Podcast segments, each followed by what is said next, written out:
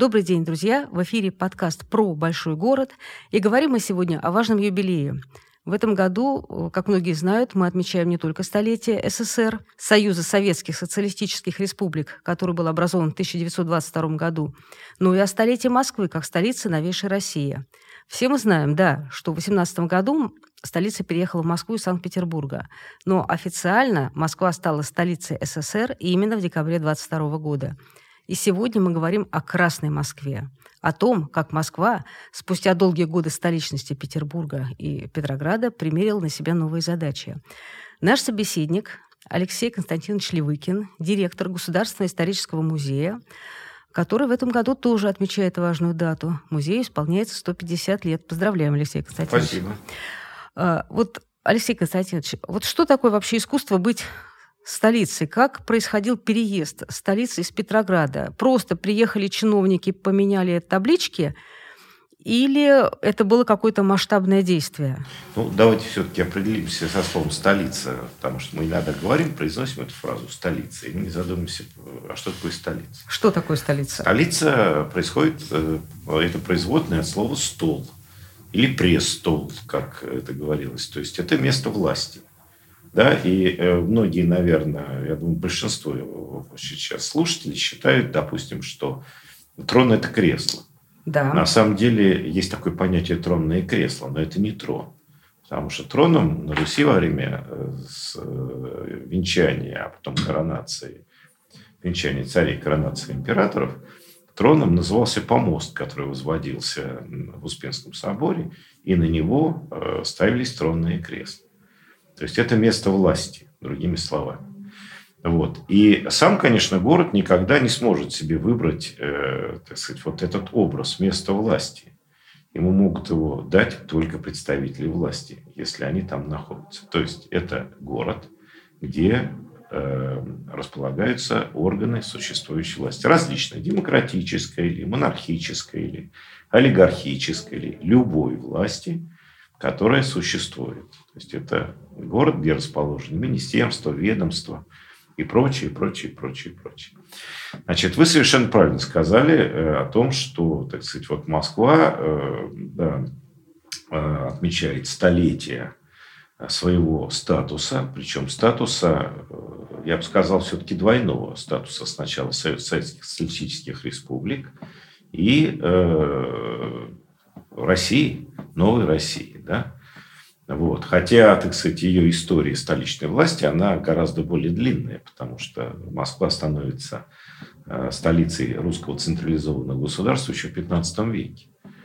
И э, является столицей э, и в 16 веке, и в 17, и только лишь воля Петра, создавшая новый город, Санкт-Петербург, на берегах Невы и на берегах Балтийского, Финского залива, он создает новую столицу, потому что он переезжает туда, туда переезжают органы власти.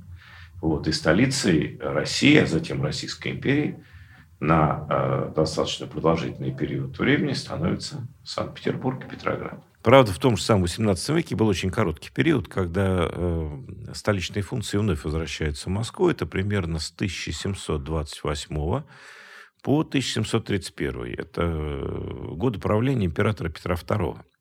Потому что в этот момент двор переезжает э, в Москву, но после его скоропостижной смерти от черной оспы... Ему здесь просто нравилось жить, да?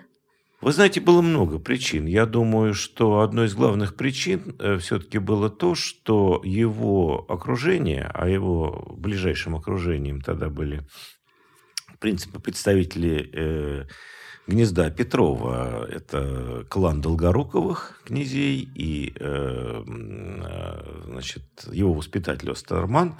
Они как бы огораживали его от других э, птенцов гнезда Петрова, например, от Александра Даниловича Меньшикова, который находился в Санкт-Петербурге, и, так сказать, они сочли лучше, так сказать, перебраться в Москву, чуть подальше от этого города.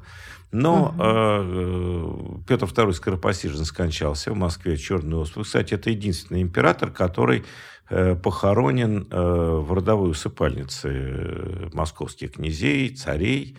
И что дало возможность, так сказать, и императоров, это Архангельский собор. Все другие российские императоры похоронены, как вы знаете, в Петропавловском соборе Санкт-Петербурга, Петропавловской крепости.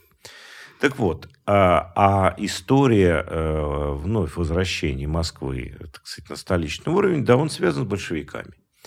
Это э, та ситуация, которая сложилась э, в начале 1918 года, потому что э, в, ну, после э, того самого знаменитого Октябрьского переворота, как сейчас его называют, и после того, как э, члены Коммунистической партии называли Великая Октябрьская стратегическая революция, все-таки в Санкт-Петербурге, а, продолжалась достаточно активная политическая борьба, причем не только с э, представителями монархической власти, да, или, так сказать, э, э, правым либеральными движениями, но и, например, с партиями, которые в принципе, входили в состав Петроградского совета. Я имею в виду это правые социал-демократы, меньшевики.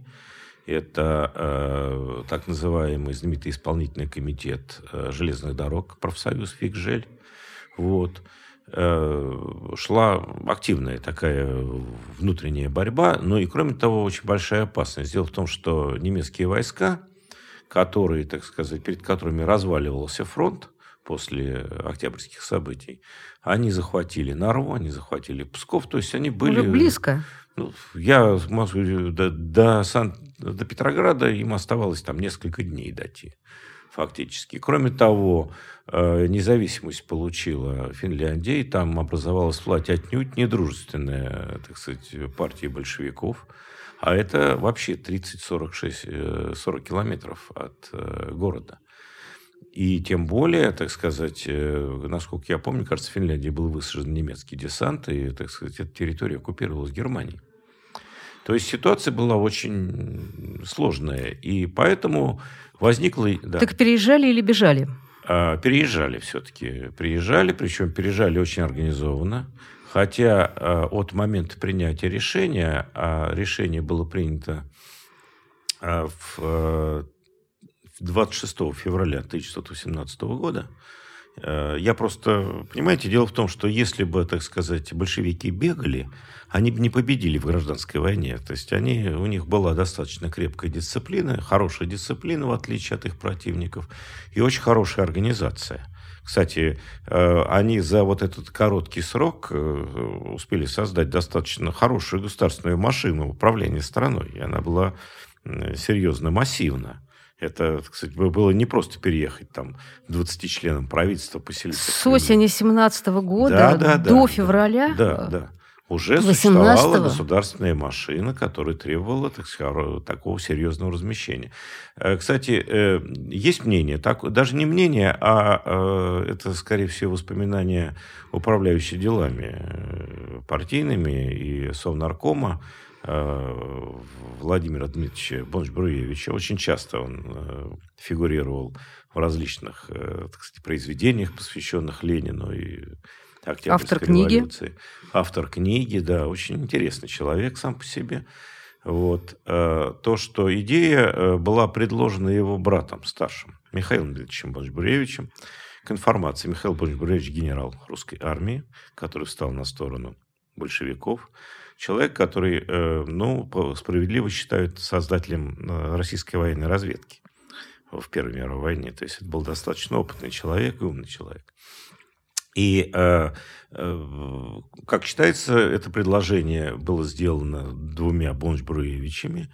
Очень подробно обсуждалось на заседании Совета народных комиссаров в 26 февраля 1918 года, на котором и было принято решение переехать.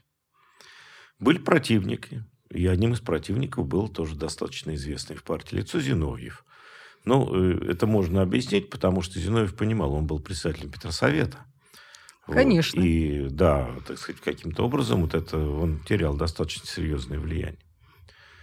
Вот, так что э, и период очень был очень быстрый. Это э, переезд, решение переезда было принято 26 февраля, а 10 марта правительство э, с такого полустаночка в Санкт-Петербурге, чтобы э, не привлекать большого внимания. Это был так называемый цветочный пост, станция цветочная сейчас.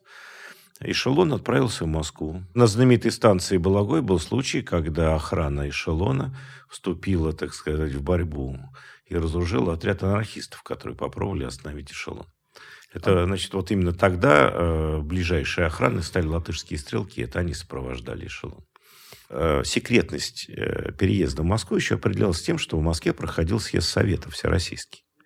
В это же время? В это же время. Буквально через несколько дней он начался. И э, многие органы власти переезжали под видом депутатов Верховного съезда Советов. И вот этот Верховный съезд Советов и принял решение через несколько дней о том, что столицей э, Российской Советской Федеративной Республики становится Москва.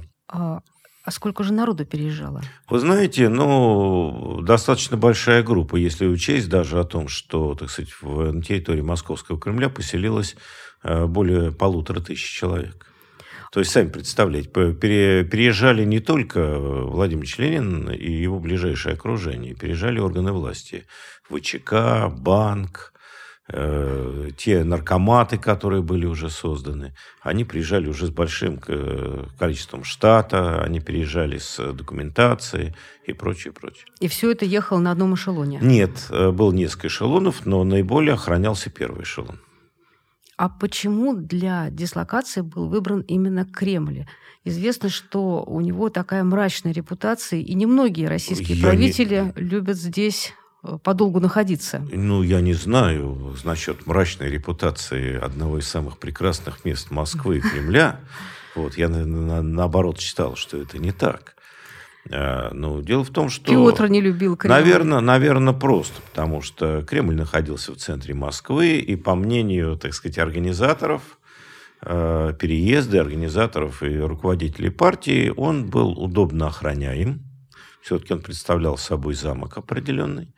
Вот, и составлял такой определенный анклав, который можно было, так сказать, э, очень быстро организовать систему охраны. А ее необходимо было образовывать, потому что ситуация в Москве тоже была не такой уж простой.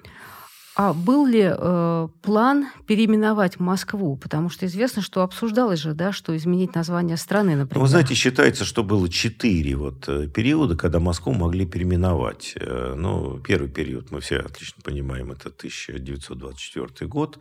Хотя я не видел никаких документальных подтверждений этому. Возможно, это обсуждалось где-то в партии. Э, потом, как многие считают, что серьезное, серьезное обсуждение было в 1938 году, когда даже, так сказать, существует, можно найти в литературе и, так сказать, в интернете, можно найти такое название, как э, Сталинодар название. Но оно опять, оно серьезно не обсуждалось. Считается, что, так сказать, инициатором этого был Ежов, причем в период, когда ему уже грозил арест, возможно, это был такой э, пример лизоблюдства. А рассматривался ли вариант э, при, э, в ситуации, если будут продолжать э, наступать противники, из Москвы перенести столицу далее, вглубь России? А, вы знаете, нет. Э, дело в том, что э, ситуация была такова, что вообще положение Москвы более удобно, чем любого другого опыта. Давайте вспомним. Гражданская война вспыхнула не на юге. Гражданская война вспыхнула на востоке вот, наиболее серьезная и считается вот периодом начала войны целая серия э, восстаний эсеровских и белогвардейских по волжским городам. Ярославль, Кострома, Самара, Саратов, Симбирск родина, так сказать. То есть Москва удобное место. Да, и там, так сказать, в случае, если столица э, переехала туда, кстати, между прочим, одним из городов, причем э, есть мнение, что это была позиция Зиновьева, мною упомянутого, о том, чтобы перевести столицу не в Москву, а в Нижний Новгород. Ага. Ну, а с другой стороны, э, этот название Нижний Новгород использовалось как вот блеф карточный, да, рассуждали о том, что правительство переедет в Нижний Новгород. Но оно переехало в Москву. То есть это для того, чтобы, так сказать, вот, э, отвести э, внимание от точки реального переезда. Что касается куда-либо еще переводить, нет. Единственный вопрос, это, конечно, город Куйбышев, 1941 год. Легендарные 19 октября 1941 года, вот, когда, как говорил мой отец, Москва пошла в отступ. То есть, когда, так сказать, началось массовое бегство из города, людей, так сказать, не устоявшихся, когда одни уходили на фронт, в том числе и мой отец в этот момент уходит на фронт добровольцем, а кто-то из Москвы бежал. Но мы все прекрасно знаем, что Иосиф Виссарионович Сталин не принял решение отъезда в Самару. Он остался в Москве. В Москве осталось э, ну, ближайшее э, его руководство, хотя очень многие органы власти и очень практически все посольства переехали в, в Самару, в город Куйбышев. И э, именно оттуда раздавался знаменитый голос Левитана, который он работал там. Вот. Но все равно столичные функции были московские. Так сказать, вот столичных функций не было. А каким был Кремль, когда э, туда переехало правительство? Мы знаем, что там и обслуживающий персонал жил. Вот что это было? Вы знаете, вот надо очень четко понять. Я помню в свое время один из моих коллег э, изучал интересный вопрос. Дело в том, что в э, музеях Московского Кремля в оружейной палате хранятся очень уникальные экспонаты. Там хранятся ключи от э, всех кремлевских ворот. Их сделали э, уже в постнаполеоновское время, потому что... А, то есть не те, которых Наполеон ждал? Дел, понимаете, Наполеон не мог дождаться ключей, потому что их не было. Вот, просто. И сказать, некому было принести. Москва ушла. Вся, город был пустой. Опять тогда. первый раз пошла в отступ. Но тогда это было, так сказать, очень организованно, и Москва э, опустела, опустела, чтобы не сдаться. Вот. И, так сказать, э, а в 41-м она просто не сдалась да, вот. А, и а, работа была выполнена. Это блестящие, прекрасные стальные ключи. Их э, создавал инженер Лебедев. Но так или иначе, э, они никогда не были в действии. Замки даже были, замки, кажется, не сохранились. Главная причина заключалась в том, что Кремль не охранялся.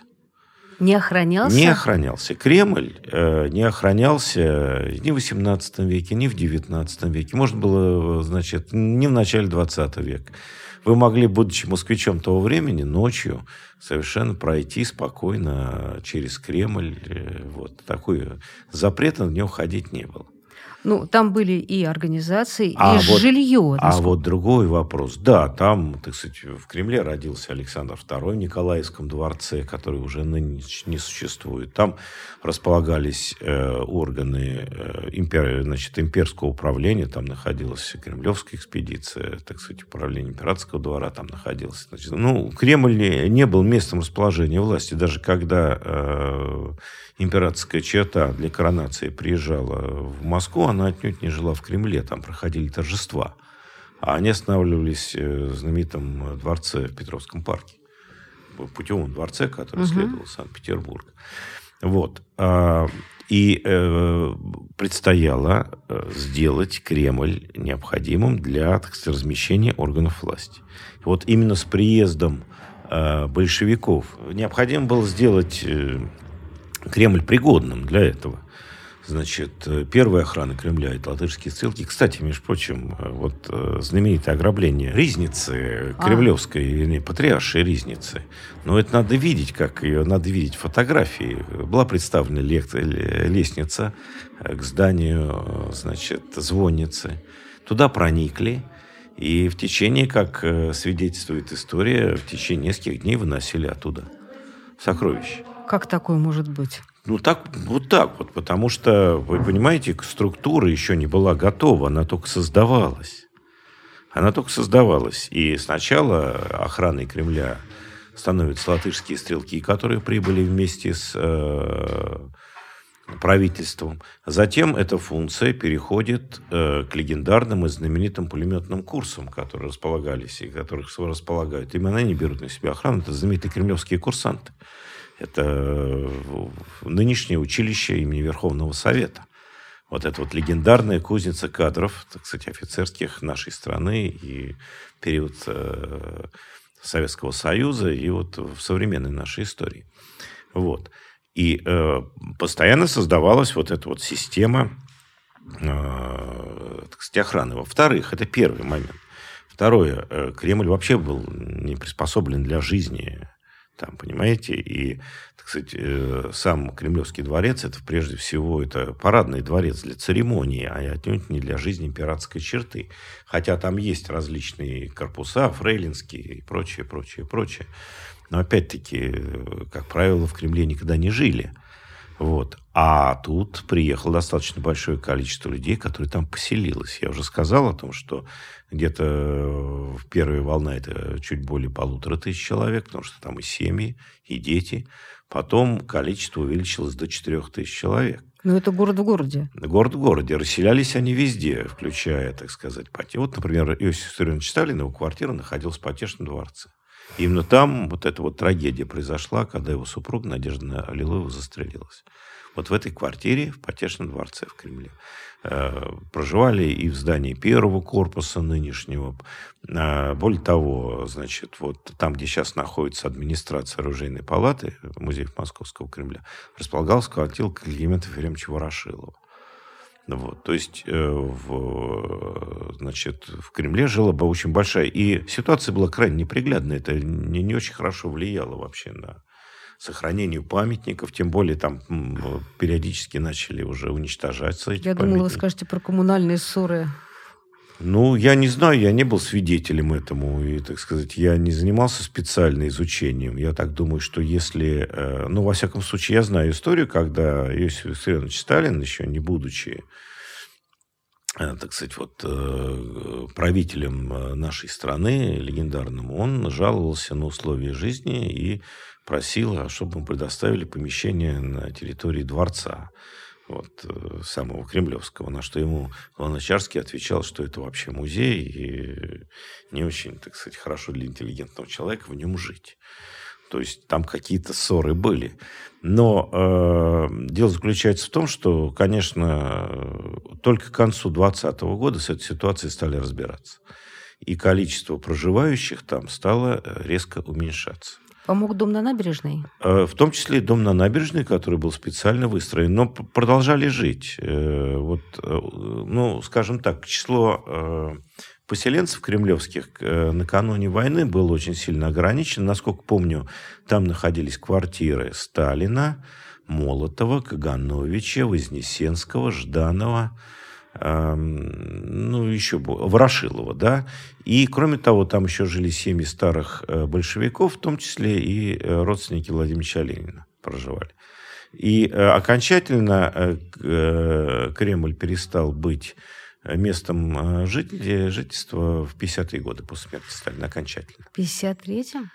Да, после смерти Сталина. У Сталина там еще оставалась квартира. И, кстати, я, э, правда, считается, что Никита Сергеевич никогда не жил, но, кажется, я помню, что вот из источников поступления в коллекции музеев Московского Кремля есть такая позиция квартира э, Никиты Сергеевича Хрущева в Кремле. То есть там какие-то точки жительства были. Мы сказали, что Кремль очень серьезно охранялся. А насколько безопасна была Москва? Вот мы опять-таки по литературным источникам знаем, что, например, в постреволюционном Петербурге было страшно выйти на улицу. А в Москве э, оказаться в районе хитрового рынка было разве не страшно? Кстати, одним из самых неприятных мест в истории Москвы очень часто, еще даже дореволюционной, называют э, э, вот территорию Неглинки причем близкой к э, территории. Вот именно э, парк, э, всем известный как Александровский сад, который там был устроен после значит, победы над Наполеоном, он в том числе и ставил перед собой задачу вот, превратить это место более-менее пристойное, для, возможно, для прогулок, потому что там было не очень приятно. А знаменитая Грачевка, которая описывает, почитайте Гелеровского.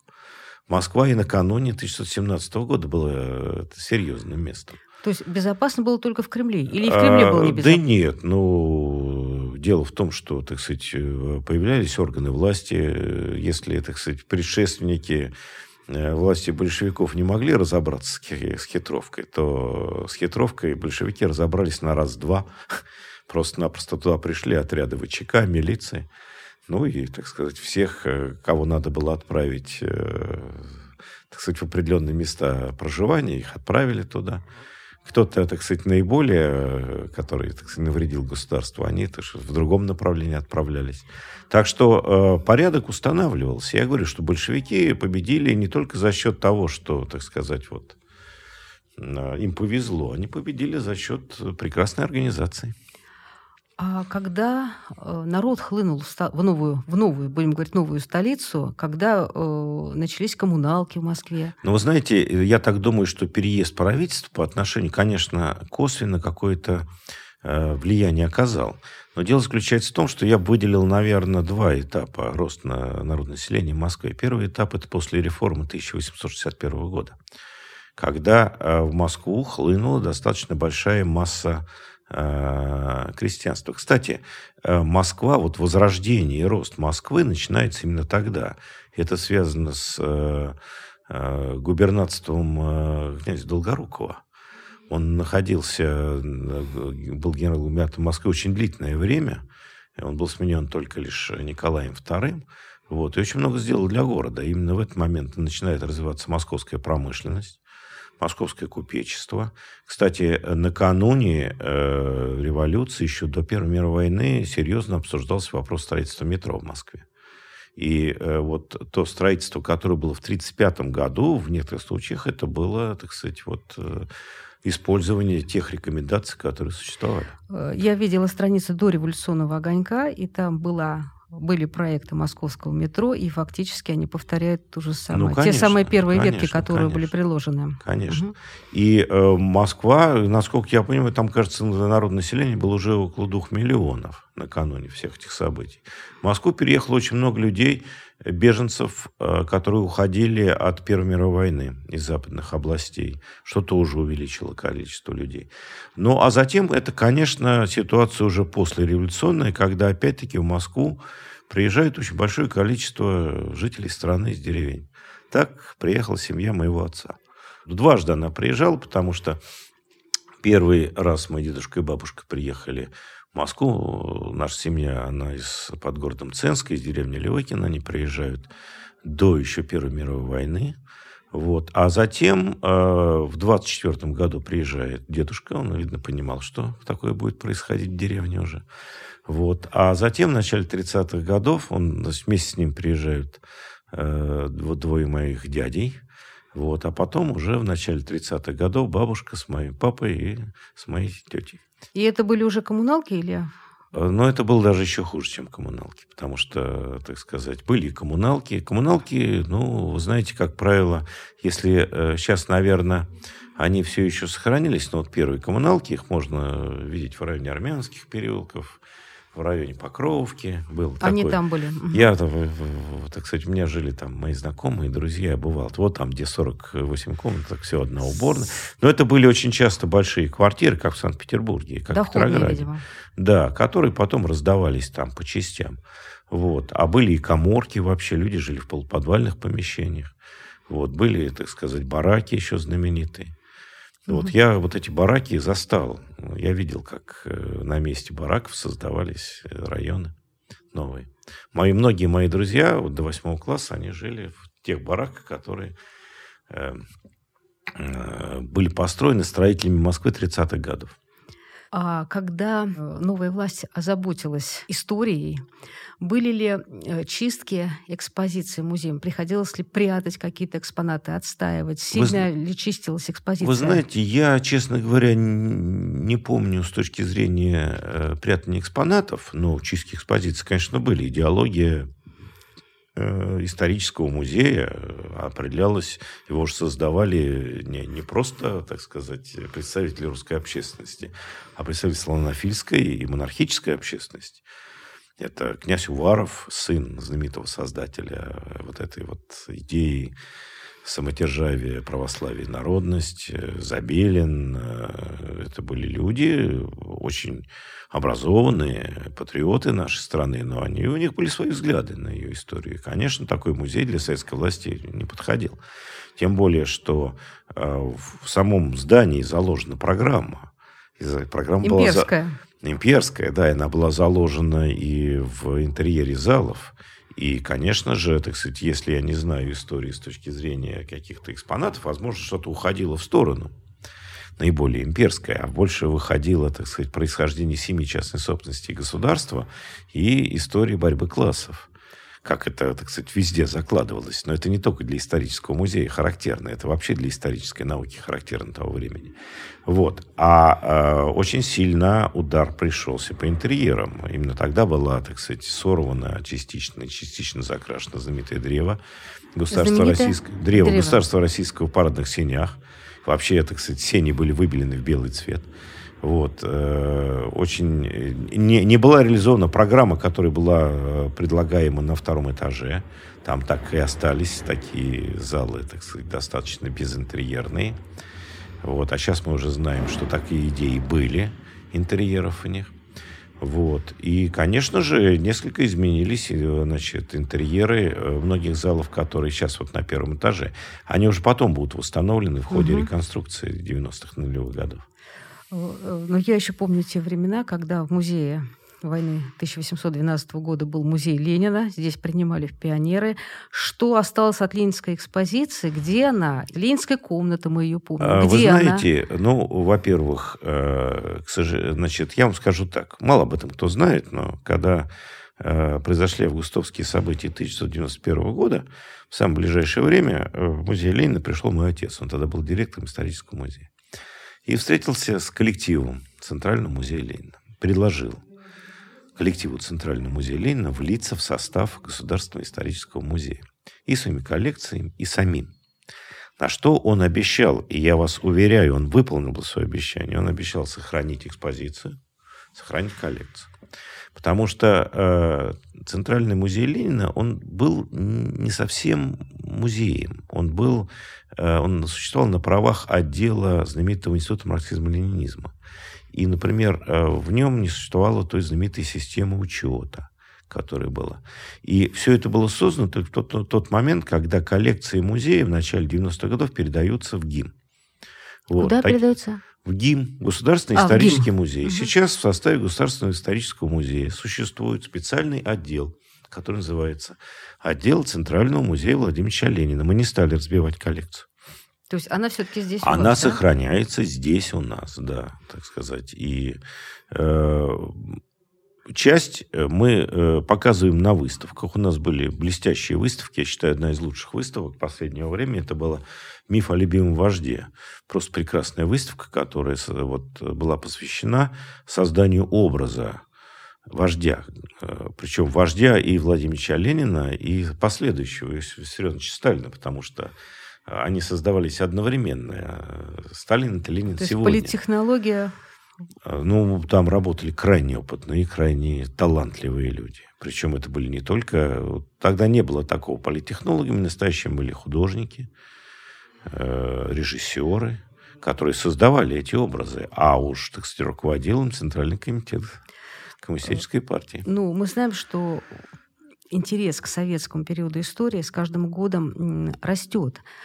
Э, осталось ли что-то э, в музее, Э, что связано с зачищенными страницами истории уже советскими, например, память о Троцком или сталинская экспозиция, потому что... Вы знаете, я вот насколько знаю, что значит, вот что-то о Троцком представлено крайне мало вообще. То есть это было выморано еще в те времена. Вот, потому что То можно... есть не спрятано, а именно уничтожено. Вы знаете, бумаги не горят. Да, это знаменитая фраза. И я думаю, что если обратиться, например, к тому месту хранения уникальных документальных комплексов, кроме того, даже не только документальных, но и вещевых, я имею в виду бывший центральный архивный, э, значит, партийный архив, а ныне архив современной истории. Там знаете, можно найти все, То что угодно. это не у вас?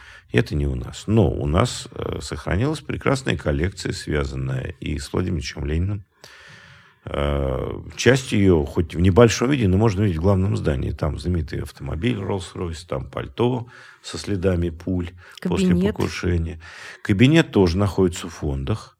Э, но у нас копия. Потому что ведь оригинал кабинета хранился всегда в Кремле. Вот там он был разрушен. Он во времена Бориса Николаевича разрушалась не только наша могучая страна, разрушалась так сказать, некоторые другие вещи. Да. Но э, оригинальные предметы были переданы в Горки Ленинский. Они, э, вот насколько возможно, он восстановлен там из оригинальных предметов. Вот. А у нас э, хранится очень большой комплекс, связанный с Иосифом Виссарионовичем Сталиным. Вот, кстати, когда я работал, все это было закрыто. И, так сказать, вот живописные полотна с его образом, и его личные вещи, хотя они здесь уже хранились. А сейчас мы, наоборот, это очень активно используем. А можно я тогда расскажу историю, которую мне в свою очередь рассказывал Аркадий Стругацкий. Он говорил, что э, когда был молодой и нищий, подрабатывал вот именно в этом музее, и когда вывесил на просушку шинель Сталина, и они куда-то отошли не то выпить, не то покурить, вернулись, а шинельки-то и нету. И это байка или это похоже на правду? Я думаю, что это вранье чистое. Потому что, э, понимаете, в Центральном музее Ленина нельзя было подработать. Потому что в Центральном... Ну, у вас же есть служители.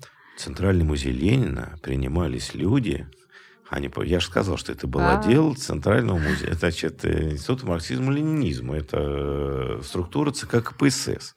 И э, вот, например, когда я поступал на работу, я проходил собеседование в Центральном комитете партии. Ни много ни мало. Так что не думаю, что Стругацкий работал. Да.